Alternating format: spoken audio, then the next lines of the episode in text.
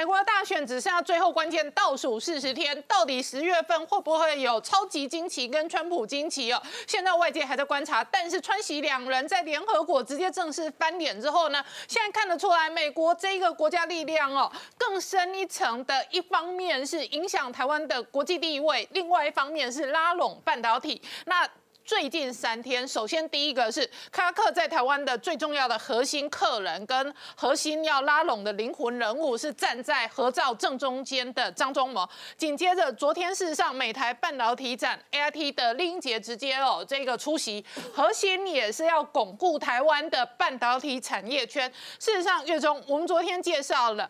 台湾事实上有半导体三杰哦，那确实这都是引领风潮。那以黄仁勋跟苏之峰来讲，可能引领下一个世代。那以张忠谋来讲，他是美中的科技战当中最重要的核心指标人物哦。那整个半导体的合作，事实上一方面也会影响到台湾未来的半导体的发展，另外也会影响到美中的科技战的攻防。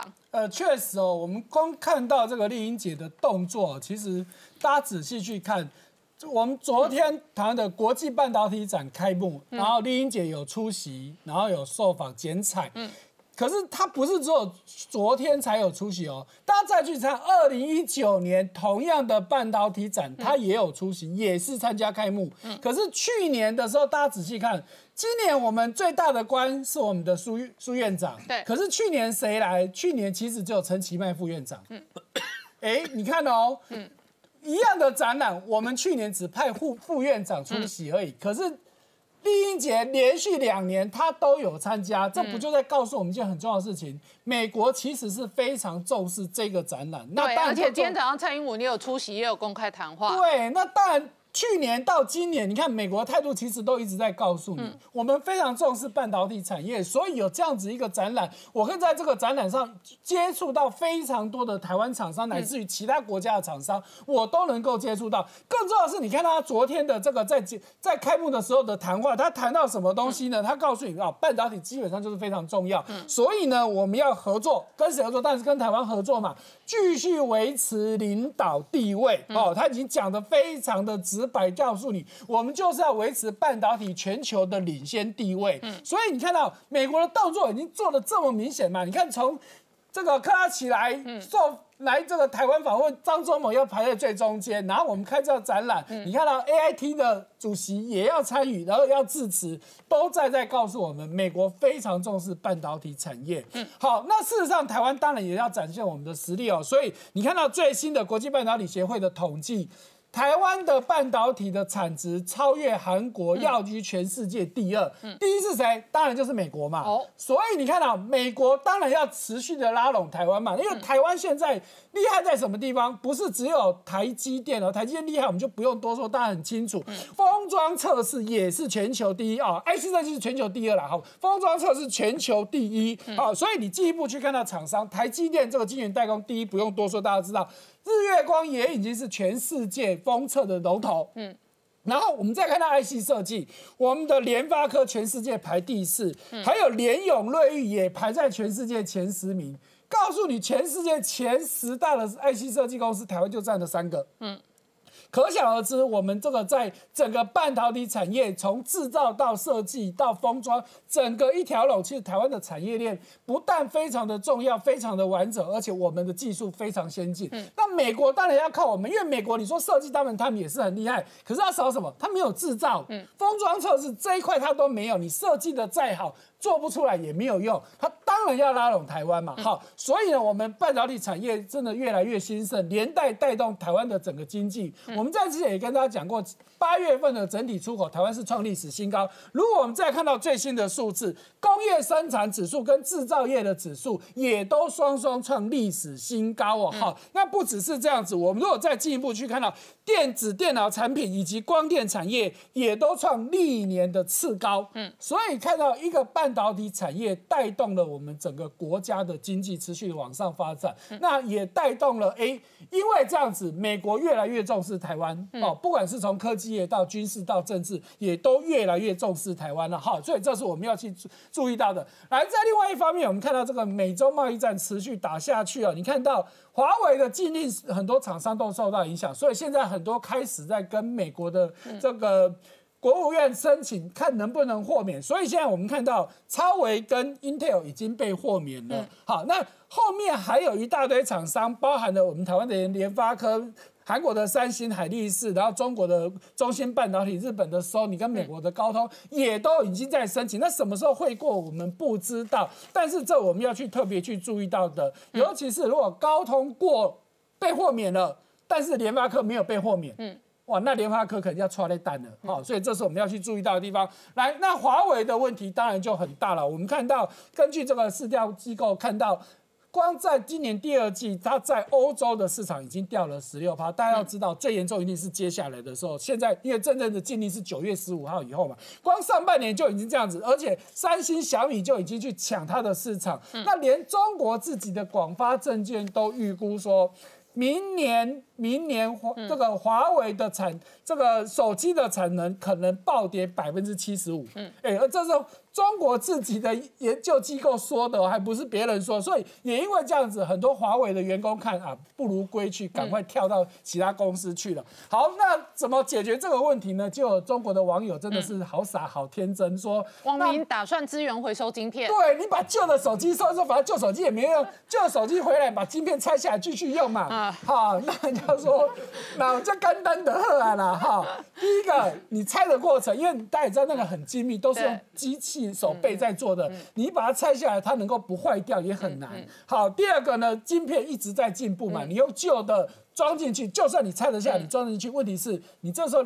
你华为的手机还有竞争力吗？人家都用新的东西，你还在用旧的东西。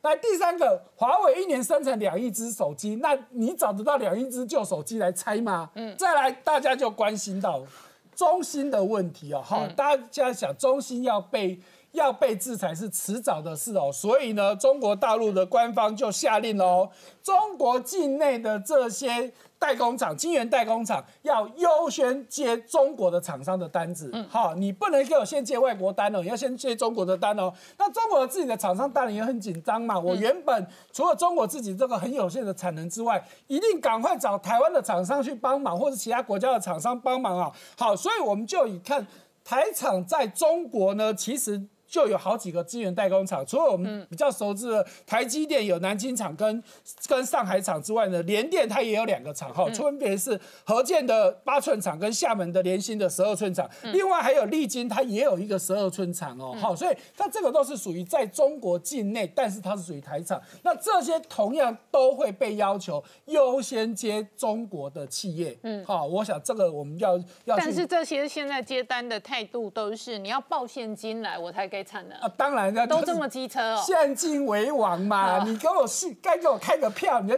哪一年哪一月才兑现？谁敢啊？而且现在我产能这么满，谁先付钱是谁先买单嘛？所以这个处境跟半年前在抢口罩一样啊！真的就是这样子 哈，这真的甚至比口罩还 over 了哈。来，再我们再看到哈，那这个 s a m i 就是国际半导体协会，其实也提到说，这个美洲贸易战打到这边哦，其实真的大家要注意，尤其大家一直担心的是中国还没有出手，嗯，因为美国已经制裁了这么多企业，可是中国还没有出手，所以如果一旦中国再出手的话 samy 警告说，这个一定会就是一个长时间的一直打下去。那其中呢？整个半导体产业，那尤其是台厂的部分，可能接下来两三两到三年，其实都有可能会受到非常大的冲击。它用破坏性的冲击来形容。好，那事实上呢，就在昨天，其实最新的消息就传出来了哈，而且这是来自《华尔街日报》的消息，他说这件事情几乎是要确定的。嗯，好，那所以呢，他们提到说，因为中国在中国商务部其实在十九号就已经公布一个不可。不可靠实体清单规定，嗯，他只把法规先讲出来说，如果未来这个名单出来之后呢，不管是个人或企业，你都不可以跟他往来，就跟美国的做法是一样的。问题到底会是谁？目前是没有说，所以《华尔街日报》就开始点名哦，哦，谁？斯科戴尔、惠普、洛克希德、马丁、汇丰控股、联邦快递，以及还特别提到。对台有军售的企业都可能是制裁的名单。嗯，好，那当然这个都还没有正式的公布，那大家就猜那什么时候会公布？好，那《华尔街日报》也有提到。比较有可能是在美国大选之后，因为他们觉得如果大选前做这件事情，搞不好还帮川普助选，嗯，哎，所以他们觉得大选后是比较可能的时间点。好，那不管什么，但是我讨论，我跟你讨论一个东西啊，是，呃，美国这一轮杀到微信的时候，中国说要报复，可是中国已经没有美国的网络业者可以报复，是，然后再来。在下一个层次是，那你还可以报复的，确实是美国大的科技品牌。没错。那美国大的科技品牌有谁呢？你现在点名思科，因为思科对应华为，没错，都有网通的设备。对。好，再来有一些 notebook 或者呃个人电脑或者是相关的伺服器，OK，你点名 Dell 啊、惠普啊这些。是。然后另外一个真正大咖的是 Apple。是。Apple 每年至少有两成五左右的营收跟市场是来自于中国的消费者买单。那你要不要封杀 Apple？好，那中国商务部如果杀到这里，就等于美国的科技业者很有可能、很有可能要面对的是直接失去中国市场。是，所以你看啊，《华尔街日报》它所点到这些，你看它没有写到苹果，嗯，因为他们觉得苹果。我跟你讲，《华尔街日报》有鬼。正常的人像我这种逻辑，就是想到思科跟苹果，但是华尔街日报想不到就很奇怪。不是我的解读是，你仔细去看这个名单里面，因为他中国他的想法是我砍这些企业，嗯，对我中国影响是小的，因为这些企业我中国要赚到他的钱是少，是你赚我的钱比较多，嗯，所以可是你砍苹果，苹果中国有多少红色供应链要靠苹果，我就把苹果砍了。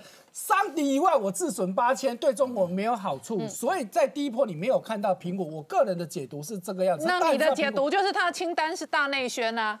川普下手的时候没有拿阿猫阿狗小东西下，那你拿阿猫阿狗小东西下，你就是在玩大内宣啊？思科是重量级，因为思科它在全世界这个在网络设备方面市占率是四成，是第一领先的业者。华为是第二，可是华为市占率还不到十趴。嗯，那而且问题是中国跟思科的往来是少的。嗯，所以你看他为什么第一个点名思科，大家会去担心思科，就是因为思科是重量级的企业，它是整个网络商网网络设备世界第一大厂。所以你看到思科砍下去，我觉得这个影响不会输苹果的问题。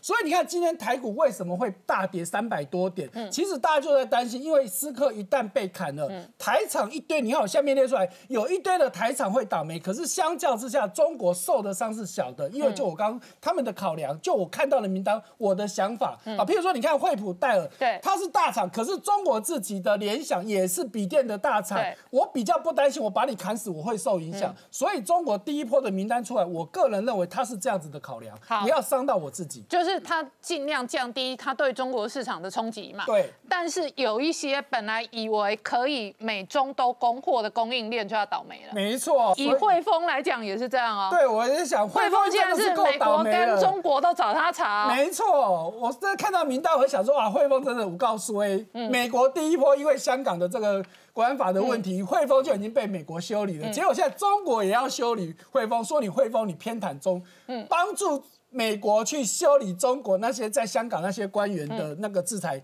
好，所以我的汇丰真的是一个非常倒霉，就是就刚刚林官说的，你夹在两边的，你以为以前都想说是两边赚，可是现在的情形就是你两边都要修理你。好，那朱月忠，我再跟你讨论一个事情，汇丰两边都想赚，但是两边都修理。那红海现在看起来两边可能也。搞不好运气不好都会受伤，可是台积电两边都想拉拢。那就是所以市场地位的问题。所以源头核心还是你要有不可替代的本事，没错。然后你的进入门槛要够高，没错。所以你看，我们不会看到台积电，不会看到大力光，嗯，因为他们是市场领导地位，而且不可替代。对，不可替代，其他竞争者跟他差距太大。嗯。但是相对你看到下面这些厂商，你随时都有可能被替代嘛。所以这时候你本来以前以为左右逢源，你现在真的是左右倒倒霉啊。好，我们稍后回来。好，老王刚刚看到的是川普，我直接宣布 Johnson Johnson 进入这个疫苗的最后阶段。那同一时间呢，未来四十天呢，这一个川普团队的攻防哦，影响着全球政治跟金融。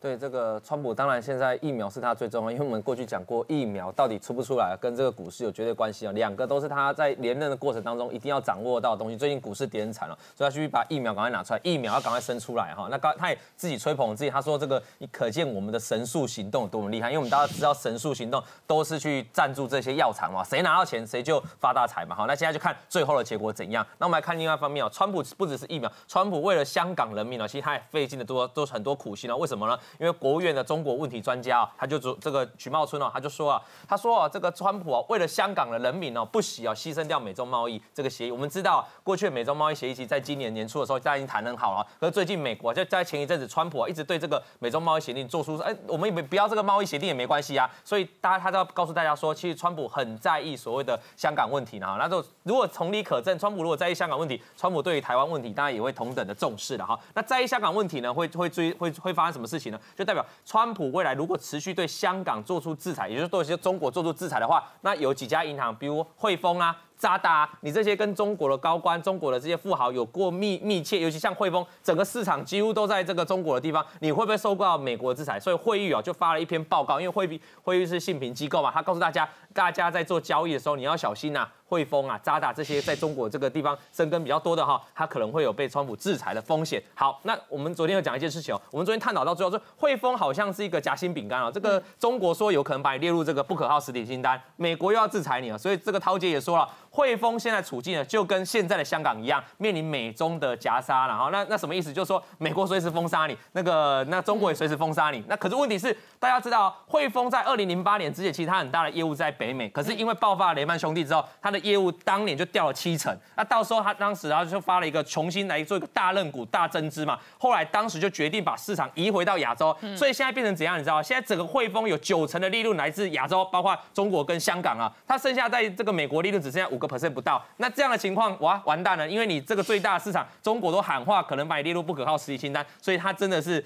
今年的股价，汇丰股价已经创下二十五年在港股的挂牌低点了，二十五年哦，二十多年，二十多年新低啊！所以你知道它面临多大的一个问题呢？那另外还有一件事情，全球现在有六十兆。这个国际的记者联盟哦，就发表一份报告，说全球六十兆啊，这个是台币的哈，大概是美金两兆，是可疑的交交易哦，就是可疑的这个洗钱哦，有两有很大一个部分啊，包括四十亿的美金，还有四十一亿的美金是经过香呃经过那个这个香香港还有这个新加坡了哈，那经过香港，香港银行是谁？就是汇丰嘛，那新加坡是谁？就是新展银行嘛。这个记者都有点名啊，就说那汇丰你又经手这么大笔可疑的问题啊，那美国会不会抓你这个问题啊？大家去注意。那也因为这边报告一出来，里面也写到德意志银行啊，当天这个报告一出来，德意志是重挫七个 percent 啊。哦，对，那你可以发现今年的。国际上的金融股好像不怎么涨哈，对对，那可能跟这个部分也有关系哦。跟还有我们在讨论一些是，全球是低利环境啊，所以不只是国际的银行不好，你去看台湾的金融股哦，最近存股的人是蛮辛苦的，因为台湾金融股也很惨，这没办法，这是个低利环境啊。你说银行要生存哦，是问题是非常大的。好，那我们继续看一下，银行生存很大的情况不会只有在台湾，不会在全球，在中国也是一样。所以中国证券业现在做什么事？最近传出一个最新的新闻啊，叫国联证哦，去并购了这个国金证啊哈。那这个主要的缘由写在这张表格，就是说。他们想要去跟那个大股东啊，长沙永基，然后买了七点八的股份之外，另外也要透过换股去换到这个，另外换到这个国金证哈。那我要提醒大家，这个重点在哪里哦？这证券的并购很正常啊，不正常在下一章哦。你可以发现，国联证跟国金证券的这个资产比较，不管你是资产规模、净资本、营收、净利润。这个国金证券哦，都大过于国联证券至少两倍以上，不管是总资产。我打个岔，就是国联基本上是国金的呃二分之一、三分之一，对。可是小的吃大的，小的吃大的。可是正常正常资本主义的社会，如果国金是国联的两倍，通常是国金吃国联。对可是只有在中国会发生国联吃国金，对，因为国联的身份不一样。对，就跟你不可能。台湾的地方地方的银行去吃掉富邦金嘛，这是不可能的事情嘛，就类似这种简单的比喻了哈。那为什么会有这个情况？来，我们往下看哈。国联证券为什么我为什么说它是地方的？因为它以前前身叫无锡市证券，那是一个地方的证券嘛。可是它背后这些，来这些是它的高管哦。高管我们讲第一名叫第一个高管叫王东明哦，他其实在过去在中信证券有二十年的资历，二十年董事长的资历哦。那另外你看下面还有王杰这个葛小坡，全部你看右边很清楚。重复出现名字是什么？中信证券。那中信证券大家应该知道，它就是中国的投资银行龙头，也是中国证券业的第一名龙头。那过去这些人经验，现在移到这边国联证券，会不会再复制一波哦？所以是大家关键。那这是它的高管很厉害哦。你再看它的背后股东的结构，来，不用股东，第一名是谁？第一名的话就是他国联嘛，这个无锡市国联哈，国联集团，它其实后面掌握了就是无锡市的国资委啊，所以我要告诉大家一件事情，它其实就是个标准的官方官官方啊，中国官方的这个共共产党官方的这个机构啊，这个那你用这个事情就可以告诉你，它就是一个。再一次在证券业发生的国进民退，而且万你你有什么样的资格？而且是公私合营，对，就是公股的券商吃掉民营的券商，对，而且公股的券商只有民营的一半不到，一半不到，但是可以吃掉，因为就是小孩吃巨人，小孩吃大人，对，因为背后的势力。非常的庞大，这种中国官方的介入啊，那未来这个现象，我们以前是刚刚在很多产业发生嘛，现在连金融业也发生，金融业就涉及到一个重要，就钱很多嘛，对，资产很多嘛，所以我觉得中国中共目前就把这个触角开始传递到这个金融业，对中国的金融业，我们值得持续后续来观察。好，所以老王，我们这一两年多讨论过很多国进民退，或者公私合营，或者官吃民股，对，然后这就是一个典型的案例，就是。小的官方系统的券商，对，它可以吃大它两倍的民营的券商，对，那券商可以这样子的话，其他各行各业也都可以发生。我们稍后回来。好，老王刚刚看到的是川普在嘴民主党哦，那当然对他来讲。今年这一场选战很大的核心议题，最后摇摆州他都企图借由中国战争哦，来这一个催出自己的川粉选票。对，反中绝对是川普最大的论调。那他昨天又谈话，因为这个美国的参议院啊，这个外交委员会啊，公布了一份一份文件啊，这个文件是调查这个中国新冠肺炎哦，这个从头到尾整个处理的过程啊，这个文件里面是有不管是民主党还是共和党都一起去写的哈。那整个参议院这份报告，外交委员会这个报告。其实就直指说，中国就是这一次这个肺炎在全球蔓延，甚至让美国人很多。拜拜的这种问题的最大来源呢？他告诉他，告诉大家，一开始哦，这个中国就是有隐瞒，然后隐瞒之后呢，那个世卫组织哦又帮忙宣传说其实不危险哈。那个整个参议院的这个外交委员会把这些罗列下来，川普看了之后怎样说什么？他说我非常生气，我气炸了，我对这个习近平哦非常的不爽了哈。他表现出来这样，所以他接下来可能会有很多动作，因为这是已经人家写好的报告，他可能会就这份报告当中去抓更多有关中国这个新冠肺炎的问题哦，再去跟习近平做一个抗议了哈。那这双方。除了在这个肺炎当中的这个交火之外呢，还有一个重点就在于网络上面的交火啊。因为我们昨天才谈到我们说那个抖音的事情了，我们说如果我们不赶快讲，可能明天又变卦了。现在双双方就传出有变化，习近平觉得你在上全鲁国了哈，川普也觉得说，哎，你要给我注意哦，你要是这个。这个一起合创的这个子公司哦，分公司哦，你没有办法有十足的控制权，不管是我的甲骨文还是我的沃尔玛，没有拿到实质可控控制权的话，那我也不会让你再继续在那边经营哈。那你觉得两这个双方两个就要角力了哈？那到底是会不会成功？还有两个讲的都很有道理，对，很有道理。那五十亿美金到底是要谁也还没讲好，到底是要谁付这笔吗？川普说我付吗？怎么可能？我是要你来那个我进贡的哈。所以这个都值得我们继续再观察下去啊。不过微确啊，微确我们知道这个川普也有封锁微确嘛，微确很聪明啊，之前就改成。WeCom 这个我们节目有讲过，那他现在为这个腾讯出来说，这两个是不同软体啊哈，所以你不要封杀哦，你是封杀我的 WeChat 哦，跟我 We 跟 WeCom 不一样。可是问题是，川普其实是整个封杀整个这个腾讯集团的呢哈，那。腾讯的回应哦，这个路透很厉害哦，路透就做实测，他说哦，你说两个不一样哦，那我就来试试看看。结果他发现哦，我我是使用者，我登录这个 WeCom，他说这个 WeCom 是用企业之间的联络，而且企企业员工之间内部的联络。问题是哦，他发现只要我登录 WeCom 的这个我这个账号的话，我也可以跟 WeChat 做金钱上的交易哦，我也可以跟做聊天。对，然后那 WeChat 那个使用者并不需要再另外申请 WeCom 的账号来加我，所以所以两个等于是可以。共用的，你知道吗？对，借尸还魂，名字就取得很像啊，所以我告诉你，所以这个在想什么，我觉得蛮有趣的哈。所以川普应该不是笨蛋了哈，这个这个软体会不会被封，我们可以等着看。那接下来，当然这个是刚才是说美国部分，那中国也必须要做出反击嘛。习近平这个最有趣的是，他发表了谈话，他呼吁这个联合国应该做一个公正的呢。他总共谈了四点哦，那这四点大概包括主持公道，还有例行法治。其实我最个人最有兴趣就是主持公道，这四点当中是重要一点哦。到底是要主持什么公道？我们今天看到解放军有个影片说，假如今天战争爆发，哎，这好像是回应我们国防部哦。问题是我们是被打压的人呢，我们是一天到晚被战机飞来飞去的，所以我们做影片合理。那他感觉像是个侵略者，他居然说啊，你要主持公道哈，所以我觉得他讲这句话的时候，他反而哎，你要看看你有没有在霸凌其他的国家了哈，这个是应该去思考一下，要叫联合国出来主持公道。那我们可以仔细看一下。中国的不可靠实体清单哦，欧亚集团做了做了一个研究，哦可能会包括对台的军售的企业。那这侄子是谁？就是洛克希德马丁嘛哈。那像昨天我们谈到一些。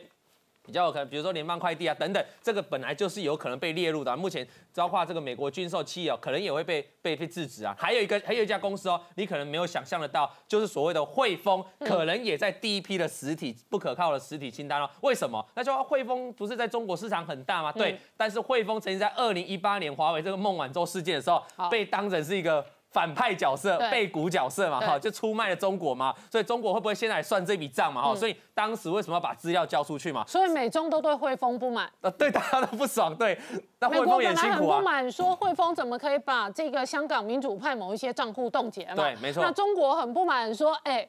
弄完之后账户你怎么可以给老美对对，那我要把你列入不可靠实体清单，因为万一如果美国再要你跟再跟你要资料，你是不是又把我一些中国大罐资料又调出去嘛？对，所以汇丰我觉得是夹心饼干啊，他非常辛苦啊。可是大家知道汇丰最重要的市场的来源就来自中国跟香港嘛哈啊，如果它被列入这个不可靠实体清单。那对港股会有多大震动？大家可以多特别注意一下。那接下来讲这个蚂蚁金服，我们讲提到打打个岔哦，所以汇丰这一阵子股价都在跌。是没错，就从之前有对美国传出不爽之后，所以要叫你制裁之后，就开始一路跌。那现在是连中国都传出有可能要制裁你了哈，所以汇丰这是要比较注意一点。那汇丰又是很多有钱人的账户了哈，所以汇丰在未来在这个亚洲，在这个中国跟香港的经营，大家会比较担心一点。那我们再看看这个讲到港股嘛，这个蚂蚁金服啊，接下来要在港股 IPO 了哈。不过已经有学者警告。你要注意哦，这等于这他们是提醒啊，这学者是提醒美国的投资人不要再投资这个蚂蚁金服啊，因为他认为啊，蚂蚁金服上市圈了一大堆钱哦，这些钱就是来割韭菜的，就是而且这蚂蚁金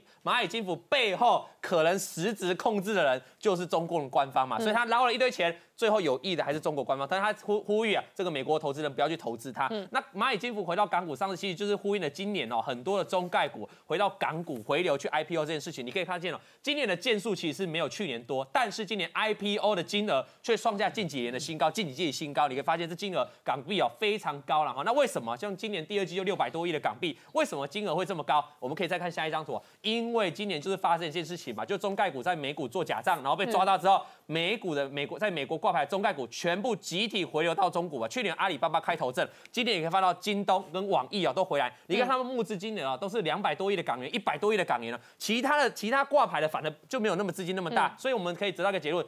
件数少，但是因为过去在美国挂牌这些大咖的中概股回流，所以也撑起港交所、撑起港股的一片，还目前还可以维持的一个活。不过不过最近港股是跌蛮深的哈，所以我我认为啊，中概股在今年回到港股挂牌 IPO 会是就重新圈钱、重新骗一下股韭菜的，会是一个趋势了。好，那我请教一下怡静哦，现在美中全面开战，那网络当然是一个重大核心战场，所以美中这一次呃，川西两人都对微信跟抖音的交易感到不满意，你怎么？怎么观察？呃，这件事情呃讲起来非常复杂，不过总结来讲啊，就是说美国在呃科技战略的层面上面，它一定必须对抖音和微信出手。嗯，可是，在从技术跟法律层面上面来讲，美国政府又不知道要怎么出手。怎么讲呢？哦，首先我们在讲说，在科技战略的层面上，哦，我们知道像那个呃抖音跟微信，这都是一种社群软体或者是网络通讯的。App 哈，那这这类的 App 有一个特性，就是说，你如哪边的人气越高，使用的人越多，大家越就会越去使用；然后哪边使用的人越少，大家越越不想去用啊。那所以如果说美国没有对那个呃微信跟抖音出手的话，那使用微信跟抖音的人会越来越多，然后使用那个 Facebook 还有那个 Twitter 这些美国软体的人会越来越少。而且这个事这件事情事实上已经在发生了。好，怎么讲呢？哦，就是说我们身边事实上都有很多的。台商朋友经常往来那个大陆跟台湾之间，哦，那我们都会注意到，他们一定会在他们手机上面装呃微信，因为他们一旦进入中国大陆以后，他们的那个通信就只剩下微信可以通。那事实上，美国的商人到美呃到中国去也是一样，哦，然后接下来就是这些人的亲朋好友，就是我们我们要找到这些人的时候，我们手机上也要装微信，我才找得到他。那我的使用微信的频率就会越来越高哦，然后我使用 Facebook 跟呃 Twitter 这类的呃软体的那个呃。频率就越来越来低，然后到了有一天呢，哦，譬如说您管你要找我的时候，你发觉说我都很少用那个 Facebook 的 Messenger，那你也会用微信来找我，哦，那这个就是所谓的那个呃网络效应，哈，network effect，哦，在网络世界里面，这个 network effect 是最重要最重要，就是会让一家公司越来越大，然后那个呃小的公司越来越小，嗯，哦，所以呢，呃，对美国来讲的话啊，那个他们现在看法是怎么样？就是说。现在微信使用人越来越多，是因为微信真的比做的比那个 Facebook Messenger 做的比 WhatsApp 什么这个做的好吗？不是，不是，它的原因是在于说，呃，微信是全世界都通用的，对，但是美国的这些 App 只有在中国以外的地方才能使用，对，就是如果地球人口现在有七十亿，微信七十亿都可以申请，可是地球人口有七十亿的话，Facebook 要扣掉中国十四亿，是，Facebook 可以申请的只剩下五十六亿。所以这是一个基础的不公平。是，所以在这种状况下，就以美国的利益跟它的战略上来讲的话，它一定要出手。嗯。可是，在技术层面上来讲，这个很麻烦啊。那现在很多人在讲说，啊，美国很多人在讲说，好吧，那我们把那个呃维系呃跟把抖音在美国的业务切分出来，嗯，哦，然后卖给美国的像 Oracle 这样的公司，然后把这个呃抖音上面所有的美国客户的资讯放在美国，好，那这样子就切分开来。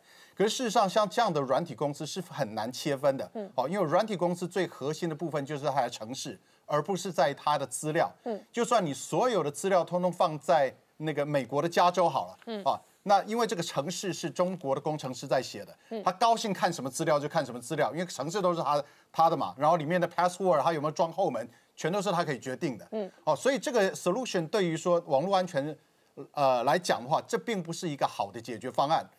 哦，然后再另外再再来就是讲说啊，那个呃，现在在讲说呃，要双方要合资啦，或者要怎么样，那越讲越复杂。那我们现在每天看那个新闻，都会发觉每天的新闻都不一样。那为什么会这样的？因为就是切不开来，一个这样的软体公司，你是很难切分开来。嗯。好，那这时候就有人就讲说，那很简单嘛，那就美国就完全把它禁止掉，就是把呃要求那个呃微信跟那个抖音啊，它完全退出中国，就像当年。那个呃，Facebook 跟呃 Twitter，他们退出中国的时候，他们也完全没有吭声啊，就走了就走了，就就放弃。对。好，可是这时候问题就来了哈，就是说在中国大陆，我们知道啊，在中国大陆任何事情都是共产党说了算，哦，习主席说了算。可是在美国，并不是共共和党说了算，也不是说那个呃，更不是是川普说了算。好，美国毕竟还是一个三权分立的法治的国家。哦，所以我们呃最近呃这两天我们就看新闻，就是。川普他很强硬，要禁止这两个呃软体在呃美国的使用，可是马上就有人去呃在呃加州的法院呢打诉讼官司。对，好，就有一个美国微信用户联盟啊，就打这个官司，然后美国的法院就马上呃跑出来讲说，哦，这个不行啊，那个川普的这个做法是不对的。好，那这个时候我们就要思考哈，就是说，呃，我们是不是可以一个民主国家，是不是可以因为国家安全或者国家的利益而限制到人民的自由，嗯，啊，那如果说美国政府就是做法跟，呃，中国政府一模一样，就是说我说哪一个软体不能用，你就不能用，嗯，好，那跟中国的政府又有什么不一样？嗯，哦，那这个事情其实这类的争论以前也都发生过，在呃，在一九五零年代，当美国在还在打韩韩战。跟中国的关系，呃，跟中共的关系最差最差的时候，那时候就发生了麦卡锡主义。哦，就是很多的人认为说，为了国家的安全，哦，我可以牺牲个人的自由，我可以限限制个人的言论什么什么。哦，那这个经过很多的辩论，那其实辩论以后，最后得到一种妥协。嗯。哦，那同样的时间点哦，在一九五零年代，在台湾则是发生了白色恐怖。嗯。那事实上也是同样道理，就是说国家为了说我要反共，我有了国家的利益，那我要限制人民的自由，怎么等等等。哦，那这些个问题本来就是在民主国家里面必须一直在思考、一直在辩论的一个问题。哦，那这个事情现在美国发生，那事实上对我们台湾来讲，我们也同样的有这个问题。好，我们稍后回来。伟杰刚刚讲到，嗯，那蔡英文这一次的这一个哦晚宴当中呢，张忠谋是重要的主客，而且也确实是在这一场战争当中非常核心的灵魂人物。好，我想其实这一次的整个会晤当中啊，这个看到这个。呃，所有的与会人士当中，只有张忠谋是一位商界的一个代表，所以其实又是台积电的一个创办人，所以我们可以看得出来，在这一次的会晤当中呢，台美之间的一个科技合作呢，跟未来的一个经济的合作的啊这个对谈上面，其实基本上。未来应该是可以期待会越来越多哦。那这样子的一个呃会晤呢，其实也刺激了台币呢哦去进行了一个升值的发展。嗯，所以其实，在新台币呢，在最近这一个礼拜当中是持续不断的升值，甚至到今天已经升破了二十九的一个大关哦。那呃，只是说，就目前看起来，台北股市的一个表现似乎没有像之前预期，就是新台币一升值，资金潮就进来，然后呢，台北股市又大涨的一个状况。今天的台北股市大大概就是维持在一个开高走低的一个状况。那今天的外资是卖超了六十五亿的一个状态，然后，所以其实就目前看起来，这个新台币的利多升值似乎好像没有办法刺激到台北股市持续上涨，有一点点利多出尽的一个味道。那当然，在这个过程当中呢。台湾的科技类股当中最大的一个全指股，就是在呃这个瓶盖股哦的这个区块当中，所以我们看一下在最近的一个苹果的一个市值的一个变化，它从这个高点以来历史高点，因为它的股价是已经有进行过分割，那我们就分割之后的一个股价来进行观察，它是从历史的高点跌了超过二十二个百分点，所以它的市值已经蒸发掉了五千三百亿以上的一个状况哦。那当然这个呃市值再往。在蒸发的过程当中，比较重要的是说，在美国跟微信之间的一个哦这个惩罚。那这一次呢，这个郭明奇分析师竟然这个大胆的预期说，如果这一次这个苹果呢啊，它会受到这个微信被禁的一个影响，它的整个在中国的销量会下滑到百分之二十到百分之三十。所以那很恐怖哦。对，非常恐怖哦。那一年现在目前哦在。中国大陆销售的 iPhone 大概有四千万只，所以如果衰退百分之二十到三十，其实可想而知，在这个苹果的业务上面打击非常非常的大。吼，那我打一个岔，所以呃，白宫封杀微信到底杀到什么程度，可能就影响到微信在中国，呃，苹果在中国的市场。我想以现在目前的美国进度来说，它大概就是只封杀微信的这个美国版。哦，那它其他的地区是没有进行下架的动作，所以到目前为止还没有看到明确的影响。但是呢，在中国的一个调查显示，很呃，大概有二十万的这个访问的一个呃这个采样的结果是说，哎，大部分的中国大陆人民哦，只要说微信被禁，那我就不要用 iPhone 哦，这个是占了百分之九十五以上的一个状况。所以其实如果这一次微信的这个呃。禁令从美国的地区以外往外扩大到全球版，甚至会影响到中国的话，那这一次的苹果的这个销售量其实可以可想而知是比较差。那当然在。这个苹果的销售量往下掉的一个过程当中，最主要的一个供应链，我们就要看的是台积电。嗯，那我们要看的是台积电最近的一个股价，它是出现了一个比较明显的利多不涨。就是从七月底哦，这个我们看到在 Intel 的这个利多出现了一个呃高点哦，四六六点五之后呢，大概就是呈现一个大箱型区间盘整。那么在这个七月份到八月份这中间，大概也是因为外资的一个台子期结算，所以有一些买进。可是基本上从七月底以后，外资是不太。买台积电的哈，所以在这一次的整个台积电的这个推进过程当中，我们可以看到。过去这两个月对台积电一些先进制程的利多是非常非常的多，包含像是今天又提到了二纳米的部分哈，那三星很难很难以弯道超车，最主要的原因是这个二零二三年的这个下半年要进行试产，那在二四年的时候要进行量产，那么估计以现在目前的全新的基础架构当中，这个三星的制程其实很难超越台积电。不过我目前观察哈，这个台积电最大竞争对手应该是来自于 Intel 了哈，那虽然。大家要期待说，Intel 可能会呃下单给台积电，让台积电的营收会出现爆炸性的成长。但是呢，我们就先来看一下 Intel 的一个状况。现在 Intel 的这个制程哦，其实虽然只推进到十纳米，但是它的十纳米的工艺是可以打趴全球的七纳米的一个制程。嗯。那么它的七纳米的制程只是宣布说我延后推出，它并不是不推出。那当它未来七纳米在推出制程的时候，其实呢，它能够。下给台积电的订单可能就会远不如市场上的预期，这个是后续要大家特别留意的地方了哈。那另外呢，台积电它这一次的扩厂也会，大家就觉得说应该是 Intel 的单，但实际上应该是来自于美系客户的订单。我们看到说，其实今天有一个新闻是说，AMD 其实已经取得美国的。供货给华为的一个认证，他说 OK 了，可以了。但我相信其实不止 AMD，接下来应该有高通，应该 NVIDIA 也会去申请，那可能都会过。那如果这一些都是属于台积电的客户，那都取得了可以供货给华为的一个订单，那代表台积电订单基本上到明年为止，应该都不用去担心我不跟华为往来的一个问题了。所以其实台积电的一个股价应该。长期来看是有机会持续往上挑战，只是短期上面可能已经啊相当程度的反映掉了这个今年的最大的利多，所以可能还是会持续进行区间整理啦。好，那这个是后续大家留意的地方。那当然瓶盖股的部分，呃，除了这个微信的部分，这个是啊刚刚我们提到就是说手机它卖的比较差，那因为手机的面板供应是三星跟 LG，所以。它的 LG 的销售量，我们刚刚提到四千万只，它只要掉百分之二十到百分之三十，那出货给苹果的这些供应链其实就会掉，所以当然会有比较大的影响哦。那所以其实就目前看起来呢，这个国外的韩系的一个厂商会受到一些影响。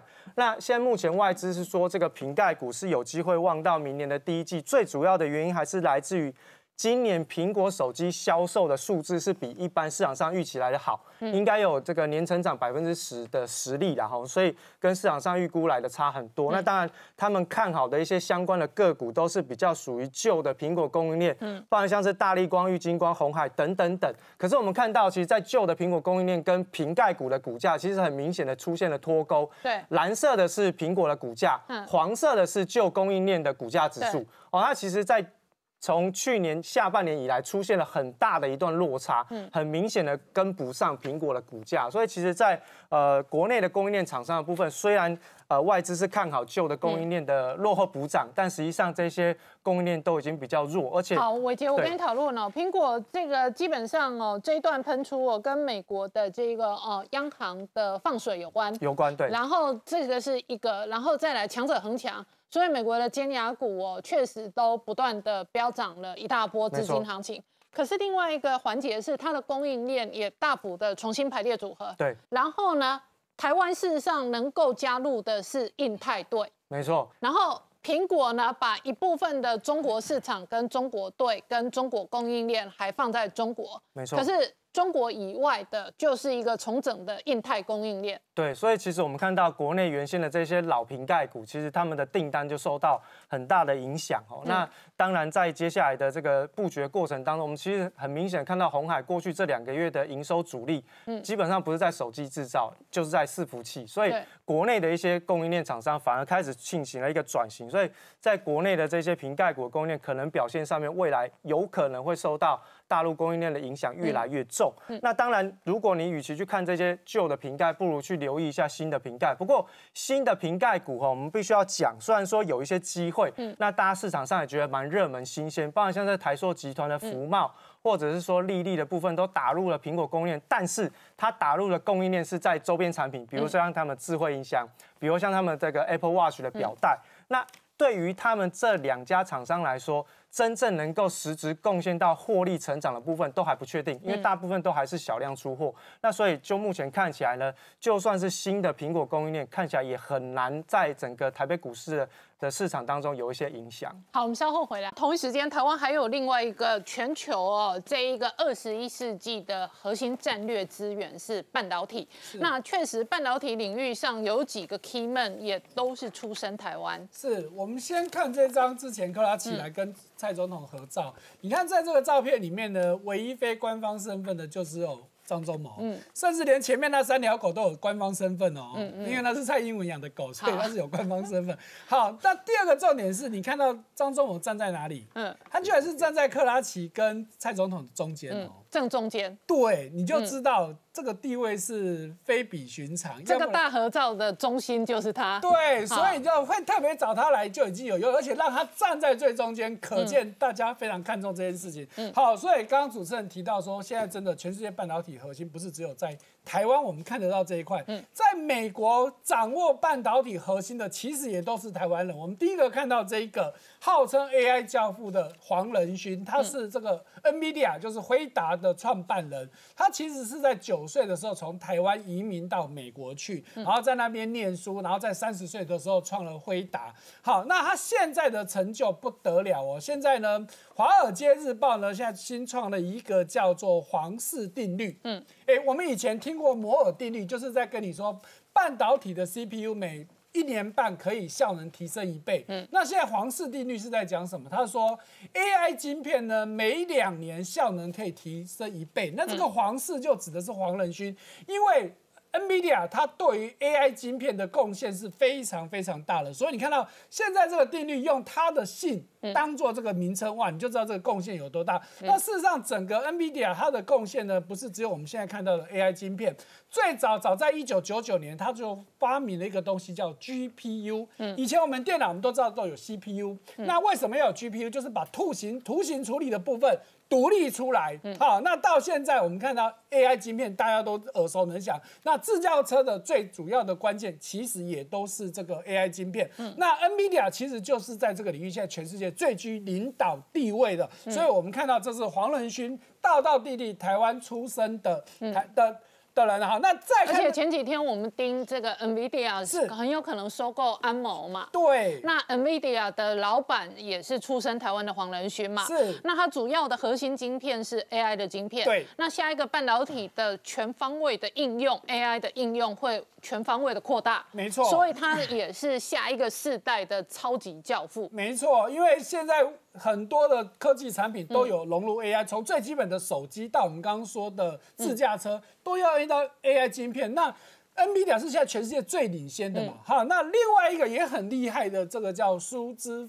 风的哈，他是 AMD 哈超维的执行长，那他也是道地的台台湾人哦，而且很巧的，他跟黄仁勋一样都是台湾台南人哦。与有龙焉，我也是台南人呐。哈，那他是在三岁的时候他就移民到美国去，然后也是在美国念书一路长大，而且他很厉害哦。二十五岁就拿到 MIT 的博电机博士，嗯，而且是个女生啊。对，女生，我们当然不要对性别有什么特别的看法啦。嗯，那她最大的贡献是什么？好，那因为你看，从这个名校麻省理工学院，二十五岁就拿到博士，不得了。那他的就业的经验呢？他从最早从进入德州仪器，然后被 IBM 挖角，IBM 被挖角之后又到菲斯卡尔，然后又从菲斯卡尔被挖角到超伟。那到超伟的时间是二零一二年，但是二零一四年他就当当上他的 CEO 了。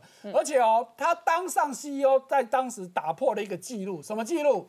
华人世界在。